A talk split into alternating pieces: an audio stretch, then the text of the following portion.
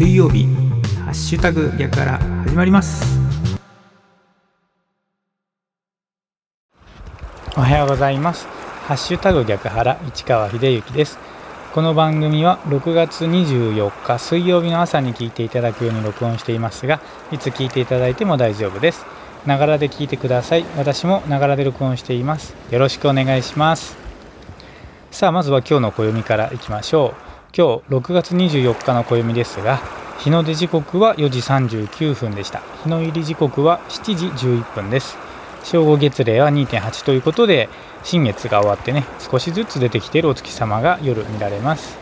今日6月24日の暦です。日の出時刻は4時39分でした。日の入り時刻は7時11分です。この情報は自然科学研究機構国立天文台 NAOJ のサイトを利用させていただきました。ありがとうございます。続きまして今日は何の日いきましょう。今日6月24日ですが今日はドレミの日ということでございます。1024年のこの日イタリアの僧侶ギドー・ダレッツォがドレミの音階を定めた。この日に開かれる洗礼者ヨハネの祭りの日のために義堂が合唱隊に聖ヨハネ参加を指導している時曲の音に一定の規則があることに気がついた。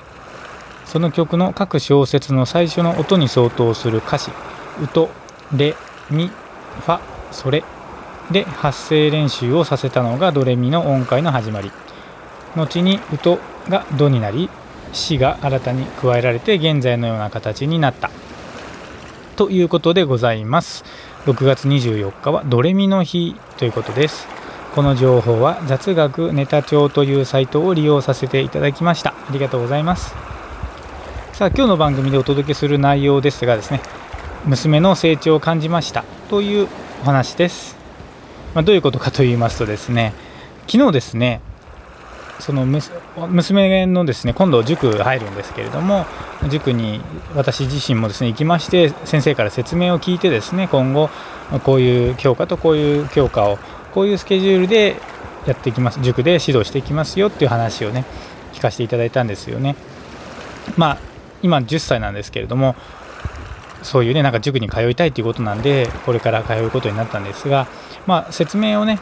一緒に聞いたんですよね娘と一緒に先生が説明している時にですね私もちらっと娘の方を見ましてねちゃんと先生の話理解できてるかなっていうふうに確認しながら話をね聞いて進めていったんですけどねふとその娘のね横顔を見た時にあなんかちょっと顔つきが大人っぽく変わってきたなというふうに思ったんです。なんかね普段はね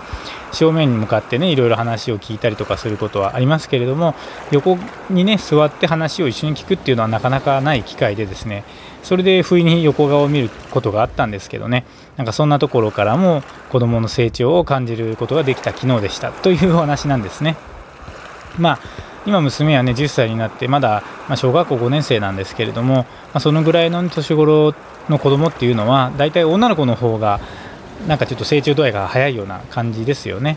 なので、まあ、小学校5年生で10歳とはいえいろいろと自分なりに考えてその塾を選んでね先生の話をしっかり聞いているっていうのをね横で横顔を通してこう見ることでですね成長を実感したということでございました。